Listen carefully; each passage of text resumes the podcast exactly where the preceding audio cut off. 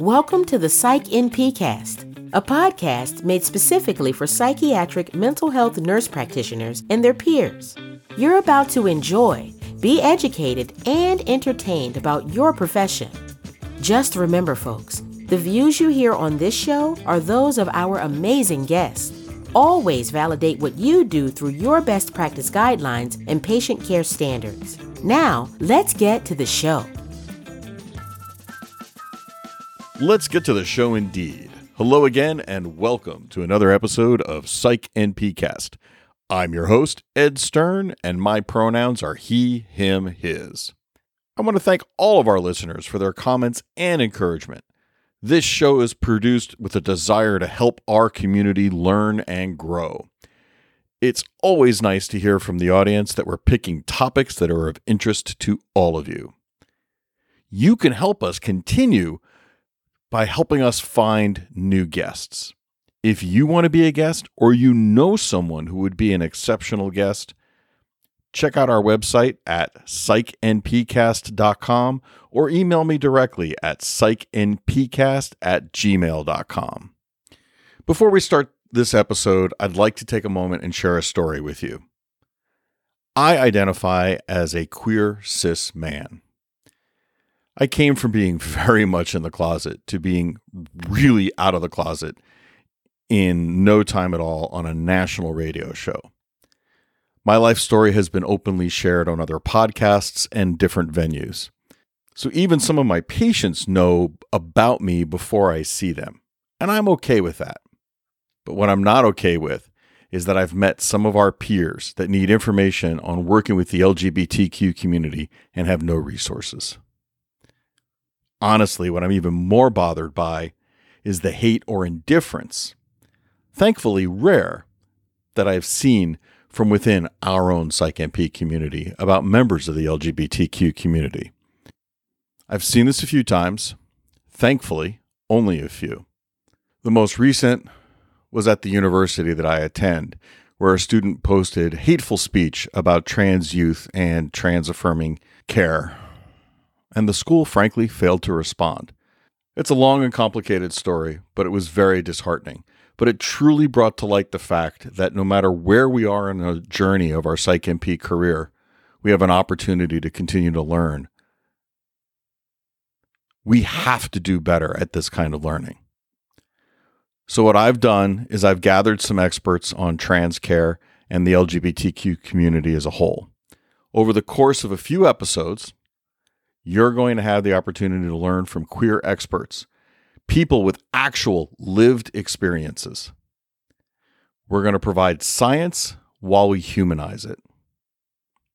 To those of you that already know about the trans and queer affirming care that we're supposed to be providing, I hope you listen and pick up some new things or email me some other topics that we can cover.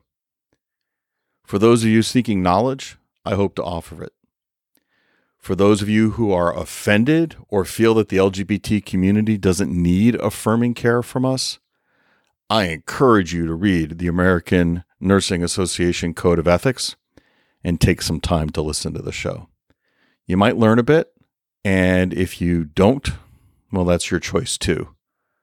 You can send those patients to the rest of us. Okay, enough about my rant.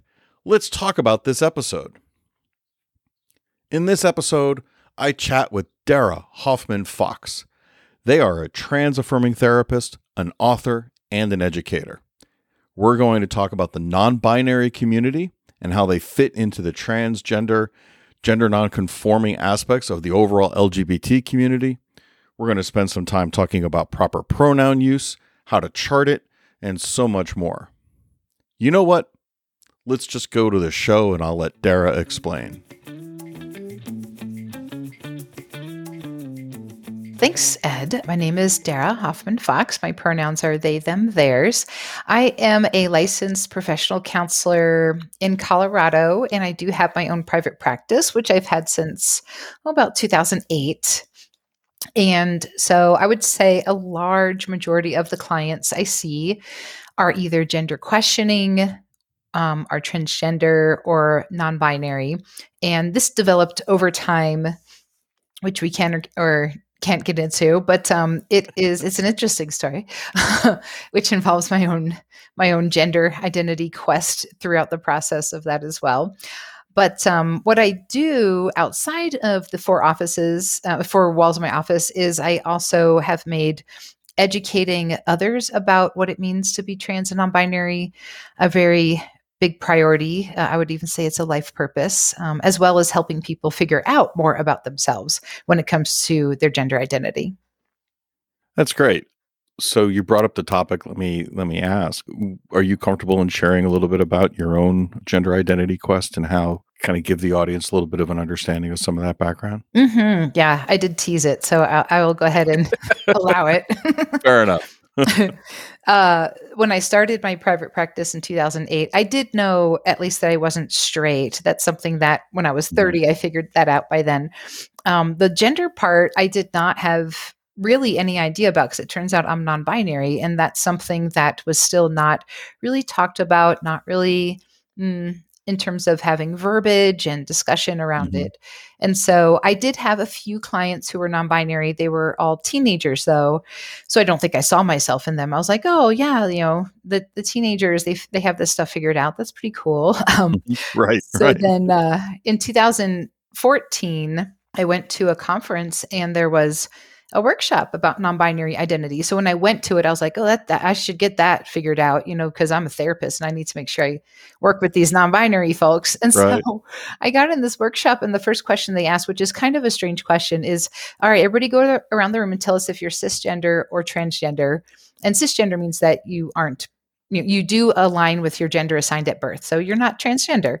And um, I just suddenly panicked and I realized I wasn't sure how I wanted to answer that question. Like just the mm-hmm. question of are you cisgender? Do you align with your gender assigned at birth? Um, it, it, was just the strangest thing. I just suddenly was like, wait, nobody's actually ever asked me that. And so I had that sort of um, moment of realizing I have some more things to figure out here. And over the next several years, it was just slowly putting some pieces together and realizing that yes, non binary is how I feel. Once you realize you're non binary, there's so many um, options, which is kind of cool hmm. um, and sometimes overwhelming in terms of what, what flavor of non binary am I? Um, what do I do about the pronoun right, situation? Right. You know, what do I do about all the things? Um, and so that still is a work in progress. So I would say that's now going on seven years of first figuring these things out. And I wrote a book during that time to help people figure out their gender identity or to get as close to it as they can. And I definitely was able to get some pretty good help through the writing of that book for myself in terms of figuring yeah. things out as well. Well, and I do want to spend some time. I think we're going to close talking about the book because it's important that I think our audience understands the book and and perhaps include incorporates it into their library. Talking about non-binary and our, our younger patient population really gets it and everybody gets it in a very different way and they define it in so many different ways and i think that's beautiful and if you go back your seven years our knowledge and understanding as a as a behavioral health community was was not as strong a, as it is now mm-hmm. Mm-hmm. Um, I had a very interesting conversation with somebody the other day. We got deep into the whole kind of philosophical aspects of gender dysphoria and how gender dysphoria is defined by the DSM and how it really doesn't. You know, there's so many things wrong with it. We could have like, you know, a dozen mm-hmm. shows about that. But, you know, just the challenge I think that everybody faces. I mean, that's just, it's interesting. And I applaud you for coming to that revelation at a point where kind of smacked in the face with, wait, what? Everybody in you know everybody in their developmental life probably has something that that they that they get hit with. I know for me as a cis queer man, one day I got smacked so much that it was like, wait, I'm actually I am comfortable with the term queer, mm-hmm. you know, and that took me, you know, that took me the majority of my life to get there. So so now as a non-binary person with they them their pronouns, can can you sort of help the audience understand the difference between the gen- transgender community and the non-binary community? Mm-hmm. Yeah, and I think part of that um, you made an important reference to earlier is that those of us who are i guess at this point we would say older in terms of what we've what we've figured out and when we figured it out we are wise elders um, in this there's um, it's important to note that yeah there's people the people who are younger are going to have different experience than those of us who are older. Like we've gone through repression and having to then recognize that there's been repression. And so that's going to show up differently in terms of the, the patients you know mm-hmm. that you see in terms of saying like wait this person of this age this and this person this age this and this one seems still confused. Why are they confused? And it's because we didn't have the internet for one. And so right, right. You know encyclopedias being, yeah exactly that's where we're going to look all this stuff up and so um you know, for sure, that's something that you know, that's why if somebody was like, "Why did it take you so long to figure out?" I'm like, "Cause nothing was out there." Like, so I was 40, but that's just because finally it was starting to be talked about. Um, so that being said, there that is a one important distinction is that in terms of everything that's been starting to be talked about, especially maybe on a I don't know, like in the media and more known is the transgender experience of being binary. So, ah, I was assigned female at birth.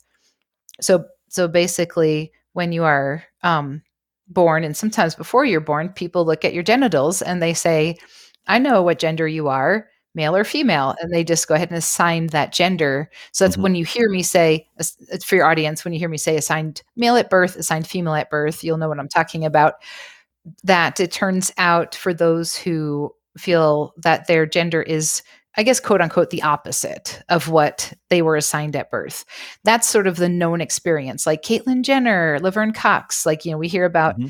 Chaz Bono. Oh, we've heard about this for quite a few years now, where it's like a person was told they were one gender. It turns out they're they're the other gender. And then non-binary is just kind of this quiet little thing behind the scenes that wasn't really talked about. And so being non-binary is the sense of um, and there's a lot of different ways you can describe it, but pretty much exclusively male or exclusively female just doesn't fit in terms of having a gender, a sense of one's gender.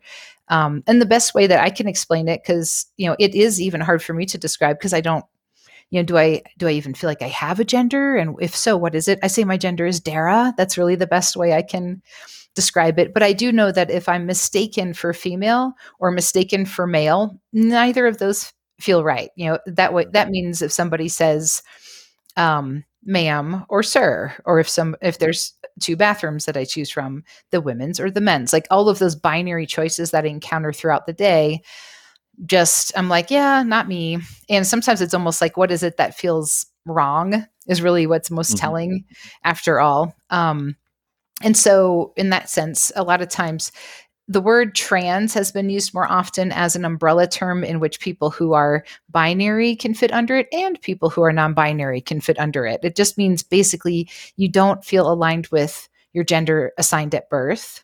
Right. Nowadays, and it's tricky just so you know you know of course the terminology changes a lot so keep up with it if you can but when somebody uses the word transgender a lot of times nowadays people are saying that is more so specifically if somebody is going to be using going through some pretty big steps in terms of medical transition, social transition, legal transition to be able to get everything proper. Um, and so in that case, that would be something where it's almost like the word the way the word transsexual used to be used. You know we don't use that word anymore but the word transgender has now kind of taken over i've noticed in that respect. And so you know younger younger folks younger individuals tend to just use the word trans or they'll describe their specific gender identity but the word transgender um you know and again i hope i'm not muddying up the waters but it is it is more often used when somebody is transitioning in a medical sense or um, a lot of times I, I, haven't heard a lot of non-binary people use the word transgender to describe themselves. It is more of maybe the trans the shortened transgender word trans umbrella that they feel yeah, aligned yeah. with. Well that's an interesting way to look at it i think. I always find myself saying that the lexicon is a is a moving target when when we're dealing with a lot of the quote unquote newer newer terms and terminology when we look at especially when we look within the lgbtq umbrella as a whole lots of changing lexicon uh, and so I've said this before on other shows, but you know, we've got uh, like the when the Trevor Project does their annual youth mental health report, the terms, uh, you know, more than 100 terms of the 40,000 people, you know, youth that they surveyed, more than 100 terms for for gender were used and how those individuals uh, have used it. So I think we're dealing with some regional colloquialisms, we're dealing with so many other things and I think when we look at the terminology, it's best really just to how do you identify and thank you and then incorporate that into our care and move on. I advocate all the time for, you know, these are these are places on our intake forms that should be blank lines opposed to fill in the box mm-hmm. Because we have so many things and we get even more confusing because there's non-binary and gender non-conforming. And are they the same? Are they different? Are they close? Are they not? I mean that alone can complicate a conversation. Absolutely. Mm-hmm. Let me ask you in your mind from your from your perspective of your patient population and your and your life experience do you see non-binary and gender non-conforming as the same mm, non-binary and gender non-conforming. Um, i know for instance for myself i don't connect with the term gender non-conforming uh, you know it's used so often that it's even abbreviated gnc a lot of times. So something about that to me feels like it indicates that perhaps I'm well I'm being non-conforming and I'm I'm not. I'm just non-binary. I'm not trying to be mm, rebellious or make a statement or anything like that when it comes to like I don't conform, you know, the including the word for this is just from me specifically. Mm-hmm. Um to me that you know I'm like I don't think that's you know relevant or not. I just want to tell you that this is my gender. Please don't call me female. Please don't call me male.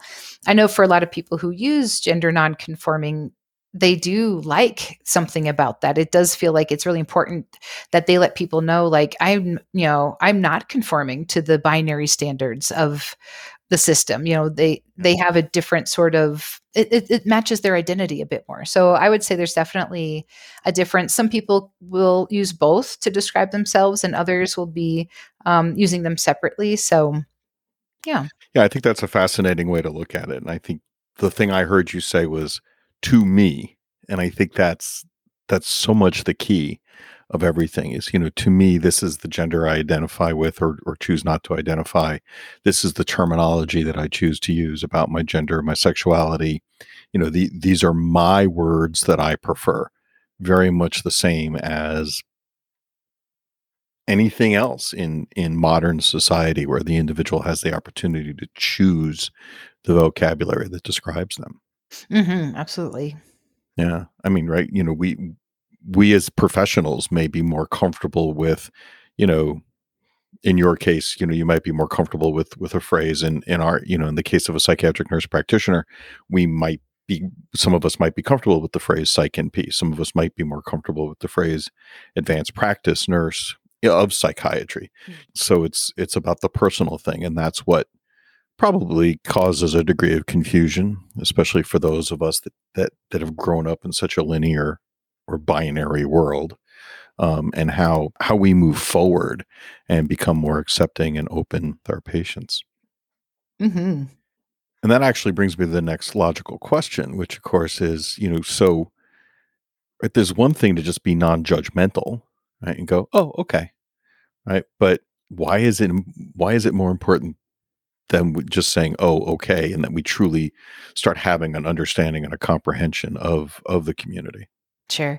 Yeah the and you know don't get me wrong it's it's great if you could be non-judgmental about it and to con- to convey right. that non huge foundation to work off of right there let's right? start there. They can tell that you're going to be cool but that's great but that's like very that's the the beginning as the baseline to start from um, because once you're actually like getting to know a patient and trying to help them you have to like you have to n- keep that in mind. You have to know at least somewhat about like what does this mean about this patient the fact that they're sharing this with me? And like you just said that's going to take probably some time to say to that individual you know i would like to hear in your own words to tell me more about that so i can understand um, how does this impact especially in in the case of your profession you know um, you medically and psychiatric like what is it that would be important for me to know about you? You're not asking the patient to educate you.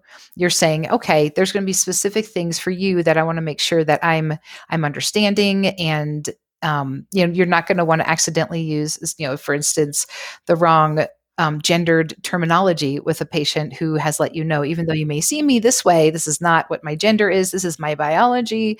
This is not what my gender is. You know, to have to continuously remind the practitioner, like, wait, nope, you got it wrong again. No, actually, that's not me. Or what has what have you not asked that that patient is needing you to ask them about it. So you do need to have that ba- uh, more of a knowledge of what it means for the trans experience or the non-binary experience so you know what is it that i need to be sure i'm asking and in what what ways do i need to be asking it and what do i need to be looking for so that i can be sure to give like the most holistic care possible I like your word holistic because I think it's you know there's some important facts. When when we uh, as psychiatric nurse practitioners, there are times we have to consider medical aspects, medical, biological aspects. So, you know, if we have somebody who is assigned female at birth and has physiologic female anatomical parts, ovaries, etc., there are times if they identify as non-binary, if they identify as male, wh- whatever whatever they are to the you know to to the world, there are times that we do have to kind of in an awkward way maybe we've got to run that urine pregnancy test and and you know and other things like that. Um but other than that right when they come into the office they are who they are. The pronouns are who who the pronouns are that they have identified.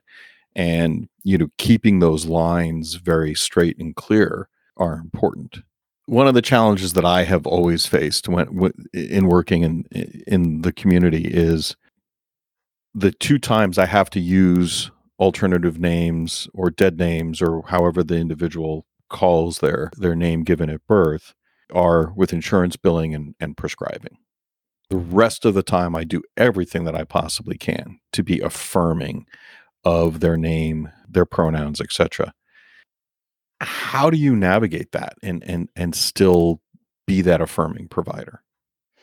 Yeah we run into that too with electronic health records um, and it's like a very common topic in the different listservs and facebook groups. I'm in with therapists where it's like ah why doesn't this ehr change their thing so it doesn't or what right. can we do so that we're going to be able to like okay if we can't get around this because of insurance and things like that what can we do?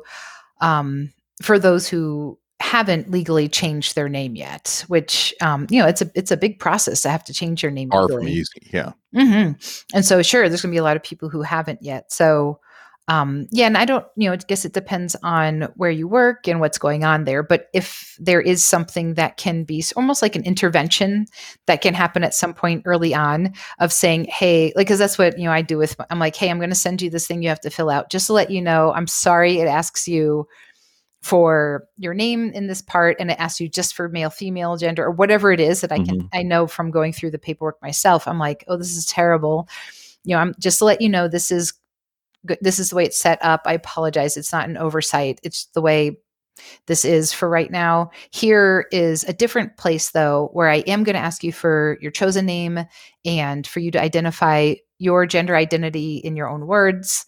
So that way they feel like, you know, it's like, here's this thing that really is out of my control, but here's what is in my control to let you know I recognize this might be um, you know this might be painful when this comes up for you. You might not feel like i see or hear you or that our business or that our company doesn't see or hear you but just let you know i'm aware of it. So here's what we can do. Here's what i'm going to do to make sure you feel like you are being validated you know as who you are. Um, so that's one thing and again not sure how much how much that would be possible to implement in your job. Yeah i think it depends obviously you know if you're a sole sole practitioner or you know in a larger infrastructure where people at the front door are are misnaming the individual when they come in to check in and you know i mean there's there's so many different parts. Um, but i think what what i'm hearing is that it's it's important that we get this right not only from a respect of of the patient but just to, to respect right karma at the very you know at the very Mhm. least um but you know so it's important to get these things right but it that the best thing that we can do as practitioners is identify when it's beyond our capacity to assure that it's right um, and do everything we can to you know to make the climate as as welcoming as welcome and open as as possible Right. Yeah. Like in that circumstance, it might be something where they see, you know, like you give them a, you're giving them a heads up, like, okay, so just so you know, when you get your prescription, this is what, you know, and they might already be like, yeah, yeah, it's happened to me before, but thank you. Thank you. You, I appreciate you actually saying something to me about it this Yeah. time. yeah Um, that is something where it's a bummer situation instead of it being like, oh, you know, like they use, as you said, you know, they used my dead name. You know, does that mean they completely forgot that I already told them or what's going on here? It's like, no, you have not been forgotten. Um, this is like bureaucracy at its finest. that's right hopefully one day it'll catch up uh, yeah i know that for me that, that you know i work in two different ehrs and one is great It- it- you know there's a nickname field and uh, we've taken the practice of making sure that that nickname has um, you know the so the legal names are are in the appropriate fields but in the nickname includes their pronouns and their identified name. And what's great is is that you know it's always on the header. So whoever they're encountering whether it's the practitioner the front desk person somebody on the phone it's it's always there. And then the other one it's it's there but it's so buried it's never on the header unless you're actually looking for it. Mm. Um, i have found that with that other ehr in that in that one environment that i have to block the name. I mean my my brain just doesn't always think and i'll like every once in a while i guess i'll have like a little brain fart and it's like who am i talking to? But i'm and i'm seeing the name up there on the top header. I- just i've taken a post-it note right over right over the name on the screen and written in whatever Mhm. directly over um and That's a good idea. tech you know low tech but Mhm. it works and and it just i know who they are i when i'm staring directly at them i know the name to, that i'm supposed to use but i turn around and look at the screen and for some reason my brain just goes to what this the name that's on the screen and you know I I did that maybe twice in my career and i realized like i felt like such a jerk that i was like i gotta find a better way to do this Mhm.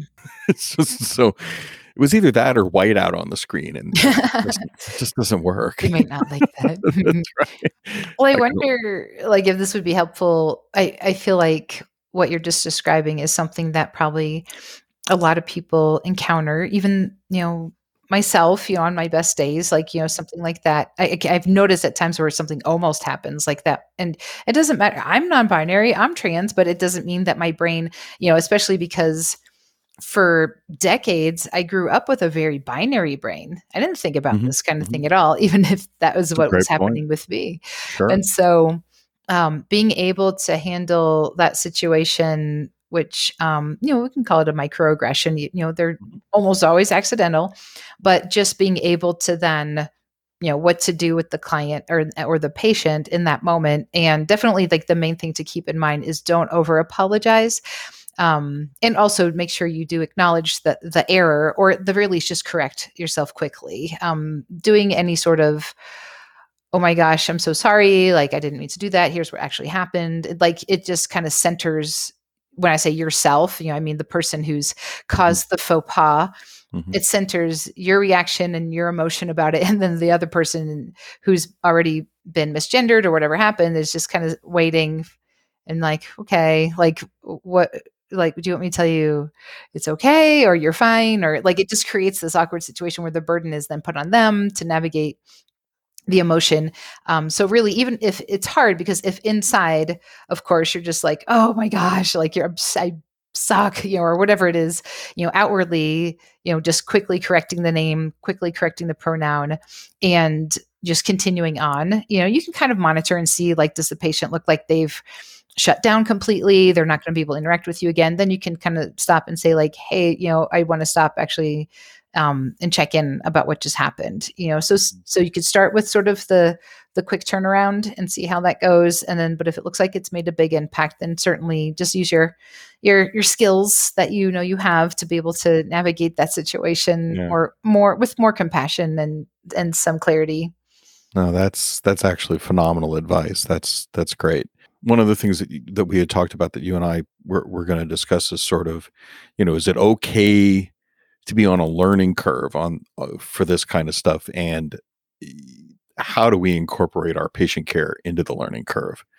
And I think now, tell me if I if if you interpret this differently, but I think what I hear you saying is is that while it's okay to make a mistake, it's not okay to use the patient as the litmus test as as the test subject Right. Yeah, exactly. hmm Yeah. And in those situations, like every time something happens that is a mistake, um, like you said, you stopped and asked yourself, what can I do to make sure this doesn't happen again? You know, I need to Mhm. find a different way of approaching this. You know, that is find a way to take action. And, you know, some of the things that might end up being a mistake could be having to take a look at one's assumptions about gender. Like it could go a little deeper, like, oh, wow, like I saw that patient. I just assumed they were male. I just started this and that. And it turns out they're in the midst of transition or they're gender questioning or whatever it is. And it's like, ooh, like I probably need to do some work around that as Yeah. well. and it's highly possible that that they may not trust you yet to to start that conversation with you you know on, on those initial visits hmm Absolutely. Yeah. Over time, that trust could build up. yeah yeah i mean it's it's unfortunate but there are certainly practitioners out there who either are completely non-affirming right you know i mean they don't get it they don't support it they they don't believe in it or that they have such a improper understanding of being trans or non-binary that these people have experienced that you know ha- have had those bad experiences in the past Mm-hmm. yeah Yeah. And something that, you know, can be done um, to, let's say we're talking about a patient who maybe isn't sharing that, but Mhm. you want to let them know that you're, you would be comfortable hearing that and would want to help is by, like at the beginning of the interview when I said, "Hey, I'm Dara. I use they them pronouns." Um, you know, it's it's a kind of a work in progress to try to get more people just to casually share their pronouns. And so, you know, if that's something that you can your audience can start thinking about implementing is where you sit down with your patient and just, you know, if you haven't seen them before, you're like, hey, like this is my name, these are my pronouns. And you don't have to ask, you know, they don't have to tell you their pronouns. You know, they might, they might not know what you're talking about, or they could Right, be like, right.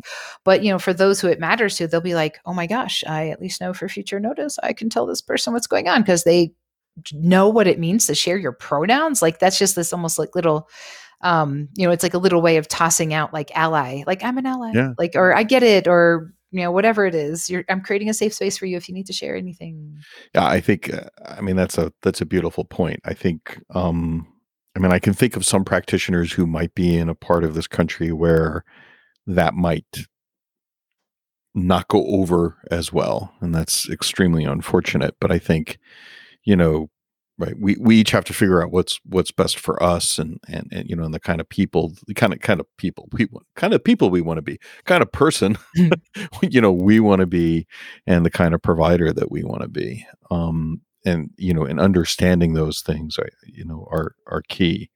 Um I, i'm going to share an experience with you uh i i talk about this all the time uh, very openly because it was such a terrible experience for me but in my clinical rotations uh, i was with a therapist who told me up front that he was very comfortable with you know with me being a cis male. He didn't use those terms you know cis queer male. He didn't he didn't call me that but you know he knew of my background. Um and uh you know says we're very open and and supportive here. And i thought okay great. You know this is phenomenal.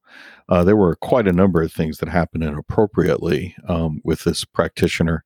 He went around introducing me as his queer intern um to all of his Mm. gay and lesbian clients which was odd. But the one thing that was kind of i mean that was about me personally but he had a young trans man as one of his patients but he continued to dead name and misgender that patient.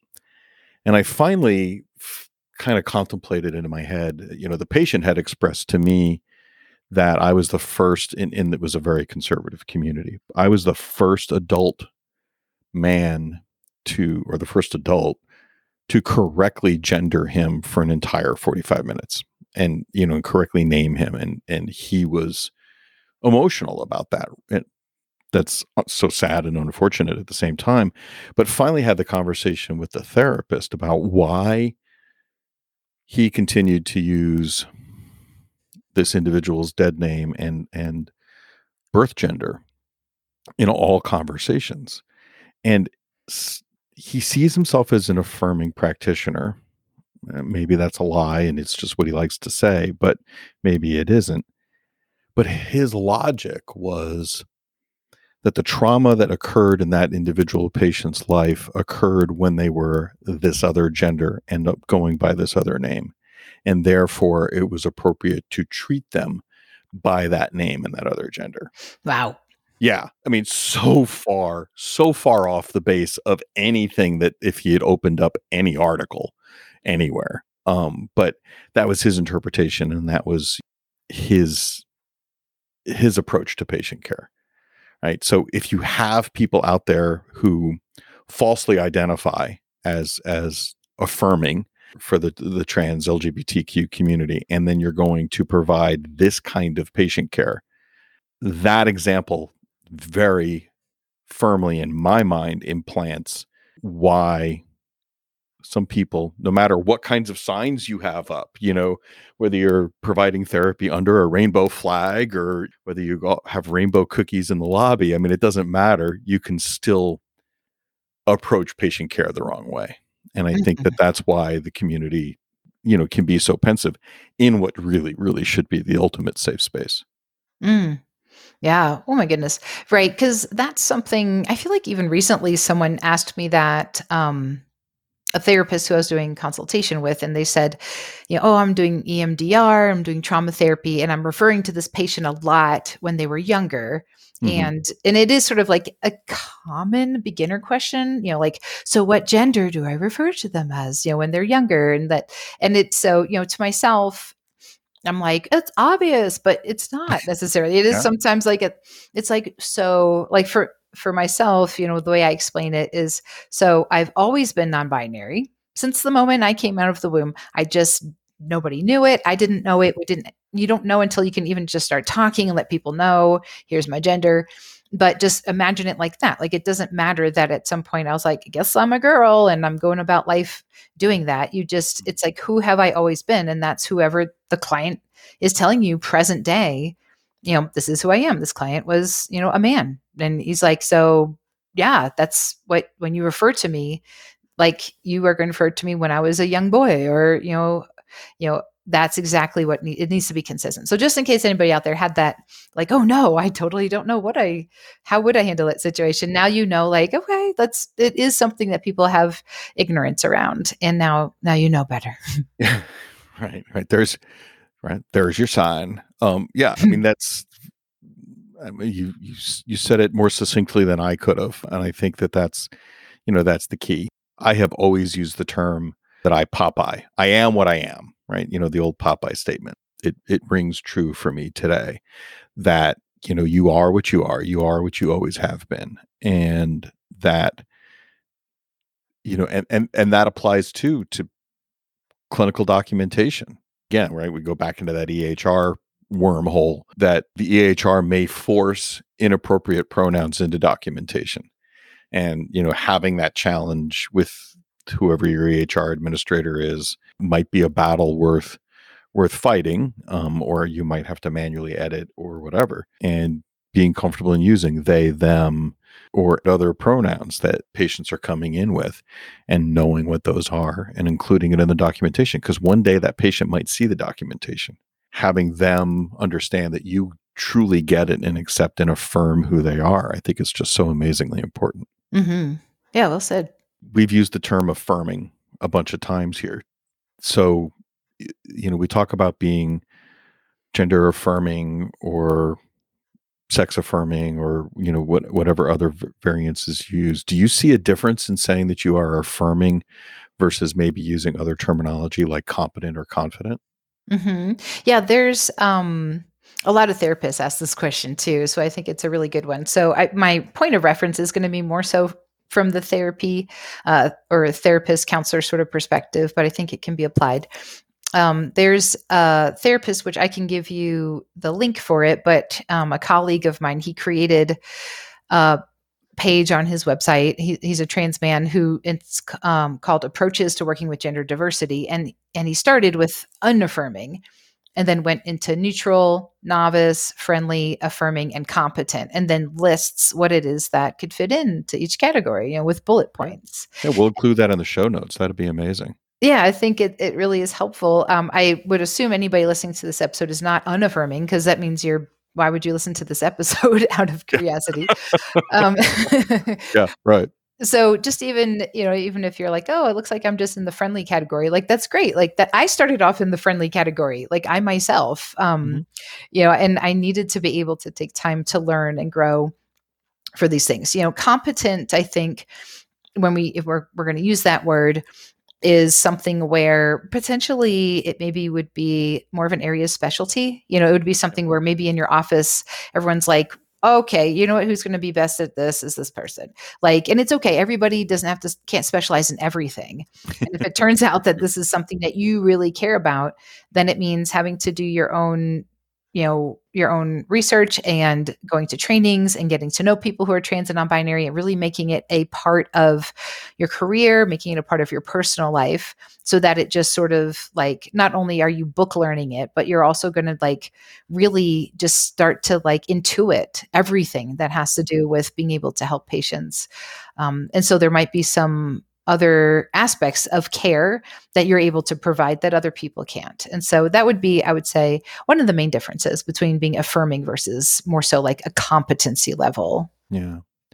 And i think being open be, o- being open and accepting to the fact of learning new and that this is you know this is a changing and evolving community uh, you know terminology is changing so much else is changing.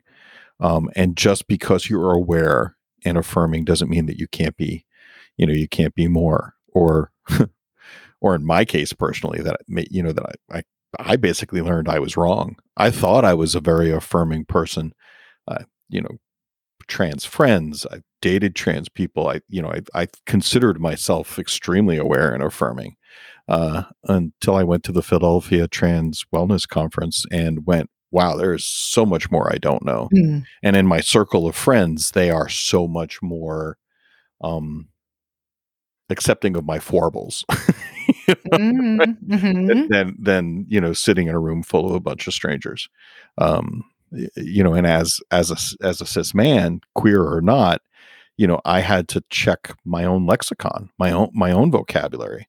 I i, I grew up as a new yorker is you know my phrase for a room full of people has always been you guys Mhm. started off as use guys but you know Mhm. at least i've gotten better with that but to be in a room full of you know being the only cis person in a room full of trans individuals and non-binary individuals and then to say okay you guys and and to see the glares um and i was like oh crap you know um i'm a man in his 50s and i have to change my vocabulary and i made the choice to have to change it right? I mean that's obviously an individual's choice but um you know i think so constantly checking and and reaffirming your ability to be affirming is you know if, if you're going to work in this community you know with with any degree of comfort that that's you know, that's just something you have to ask yourself because it's it's just it's you know it's there it's moving and you don't always necessarily know what you don't know. Hmm And that's a great example of like really being able to pay attention and recognize cisgender privilege and just knowing like, you know, there are ways that one moves about the world without even thinking about and it's also about binary privilege too you know just um, and again i myself until i was 40 thought i was cisgender and thought i was binary and so there's a lot that i still can catch Mhm. in my own brain where i am you know because I am 40 or over at the time I was 40 and now I'm 47. I still have to be like, don't assume gender. Whoops, I just gendered that person in my head. I don't actually know that person's gender. Go back to using gender neutral language or they them pronouns until you know better. Like that is a practice that I still have to do all the time, every day.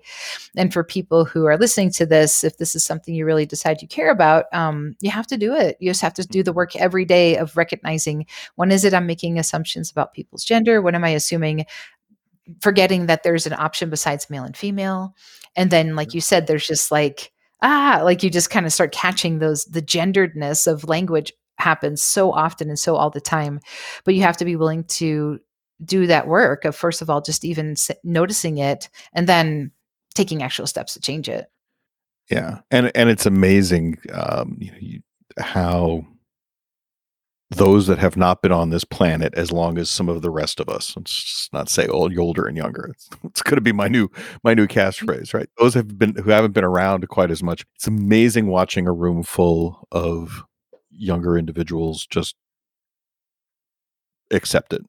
Hi, I'm whatever your name is, my pronouns are, and for a room full of people to go, okay, or for somebody who has come out as you know newly trans or newly non-binary as of today i'd like to go by and it's fascinating to watch a room full of young people just kind of change gears and you know and be good with it mm. you know i i aspire to be that i also aspire to be younger and have a more more agile more agile life but um i'll i'll settle for the intellectual aspect it is true it's one of those things where we, we can see what time and practice has done to our minds. And like you said about the learning curve part earlier, it is a learning curve. It is going to mm-hmm. take time, like I said, even for myself.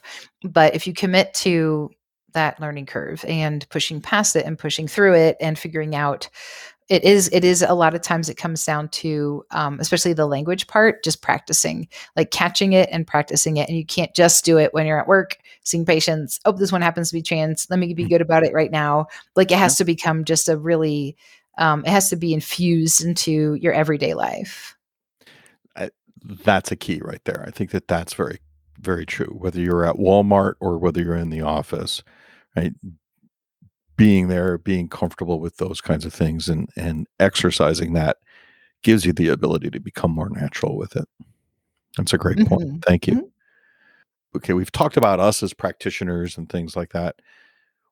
Are are there some things that like if I said to you what are the top things that that a, an office, a clinical environment should do to be more affirming? What what are some of the things that you think are kind of like essential?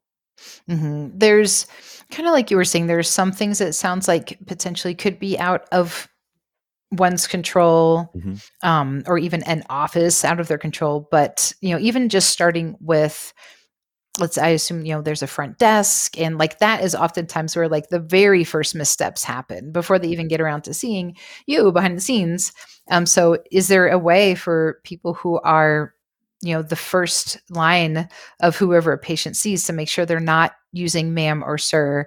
And you know in terms of like how do you you know when somebody checks in um ha- has there already been an opportunity to ask them about like like you said different parts of the country maybe not so easy to do this but in terms of what it, chosen name versus and pronouns and already have it filled out somehow beforehand. And when it's time to call somebody to come to the back or whatever like instead of having to like can you just use their last name instead of their first name just in case it turns out they don't use that first name anymore. So that's just even like the basics in terms of how it could be oh it'd be wonderful if people on their name tags could have their pronouns you know you know or, or on your badges and things like that to have something like that there. So you know once it's it comes down to actually being interacting with you um, yeah, it's again, you know, is there an opportunity if you feel like you can do that to share pronouns and what kind of language is used as you start asking questions and figuring things out that you can recognize I'm leaving space just in case this person is trans or non binary. Um, and that's something that can take time. It's just recognizing that gendered use of language and making assumptions about what a person's gender is for me, you know, what I tell therapists is if, as much as you can find out beforehand as possible is so helpful when it comes to paperwork. and so that way, when they come in, you already could be very like, true.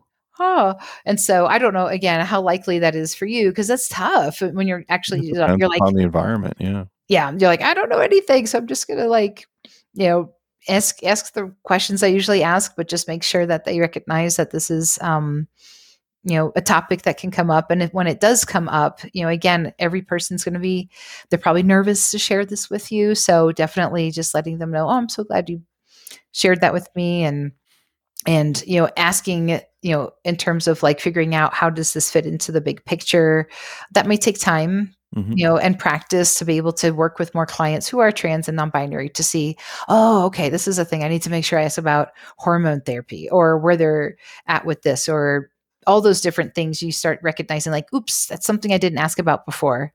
Yep. but i will make sure i ask that next time. That's it's going to happen but definitely keep track of that and like you said recognize okay i'm going to i can do that better next time. Yeah. Great point right? I can do that better next time. Trying your best not to miss a gap trying trying your best to be you know to be aware to be affirming. You know if a patient uh, if a patient comes out to you asking them whom else are you you know are, are you out to right? You know especially if it's a minor. You know are your folks aware of this or are we just calling you this name here when we're in private but with your parents i need to you know to do to use your birth name? Patients who have identified for you as trans don't forget that you know for us in our medical history right we're we're asking questions but part of what we have to also do is determine what hormone replacement therapy are you on and are you being consistent with it because obviously that throws throws everything off and you know taking it and, and, slowly growing and building into you know building it into your routine of your practice those are those are great key points Mm-hmm. Yeah, great point about too, like making sure you don't accidentally out somebody who's a minor, you know, because they or have anybody. shared this yeah. with you. Yeah, or anybody, you know, right. in case their spouse comes in or something like that. Exactly. Like, yeah. yeah, there's going to be that is um yeah, I'm so glad you mentioned that. All right. Well, speaking of mentioning things, let's talk about your book. So, talk to us about your book. Yeah, sure. My book's called You and Your Gender Identity A Guide to Discovery. And um, it is very much a workbook, and but it's a large workbook. And it um, goes through the process of having the reader. Um, so, oftentimes, when somebody, like anybody who even picks up the book, it's almost like, okay, so I wonder if I'm not cisgender. Like, do I not assign, you know, align with my gender assigned at birth? Oh, this book look interesting. And most people say, like, you know what, the fact that I even picked up this book, like, it means I'm questioning my gender. Like people who mm-hmm. don't, you know, people who are cisgender don't question their gender. Like they don't even know what that means. Like, what is that? Right. What are you even talking about? And so this book is meant for those who that that feeling of not being sure comes up. And so um, this book goes through i guess it's very much how i would like a workbook to be about this kind of thing and so it does um, to me i also really enjoy i think it's um, i use joseph campbell and carl jung sort of a lot of metaphor and analogy when it comes to it being a journey, mm-hmm. you know, which can be a little bit cliche, but in terms of how do you prepare for this journey? Make sure you have enough support. How do you get support in your life? How do you um, face, you know, acknowledge that is going to be fear as a part of this and how to be able to manage it. Um, because, like we were talking about, it also depends on how old somebody is, depends on where they live. Like, this could be a very, very scary unearthing process of the truth about their gender yeah. identity. And so, it's not just like, wow, like this is really hard to figure out my gender. It's usually because there's tons of fear there. And so the book really gets into that part of being able to say it's okay that you're scared about this. Here's some different ways we can try to navigate that fear. And then we explore um, I have them explore their childhood and different things that they had hints and clues about things. And then there's the exploration of gender and what can you do to try to do things that feel more affirming for yourself. And at the end, you kind of put it all together in this way of like, aha, here's everything I figured out. Do I want to give it a name? You know, mm-hmm. do I mm-hmm. want to label it? Do I want to do something about this? Um, so it really just my hope is it takes you through that entire process and lands you someplace where you at least have more answers than we started off with. Wow, that's great. Uh, I can see. I mean, certainly this is a great book that we can recommend, you know, to our patients. But certainly, as practitioners, if we kind of want to understand the path of self discovery, just buying the book and you know looking at it and understanding what are the questions that you know that people are asking themselves. I mean i could see that giving giving a great deal of insight into the community as well. So can you share the title again with us and where people can find the book Sure. So, You and Your Gender Identity A Guide to Discovery. Um, I would say my favorite way for you to get the book is directly from me, Okay. uh, which my website is, um, I can give it to you to put in the notes, but discoveryourgenderidentity.com. And that's because um, I get the full proceeds of the book. Um, you can get it from Amazon, but you know who gets that money. Mhm. Um, and so, but you know, for those where it would be much more cost efficient to do it that way, for those who are overseas and it's a lot of money to to pay me to ship, you know, forty dollars for you to pay shipping for your book, um, you can call your local bookstore and ask if they could just put it and get it in stock so you can get a hold Mhm. of it.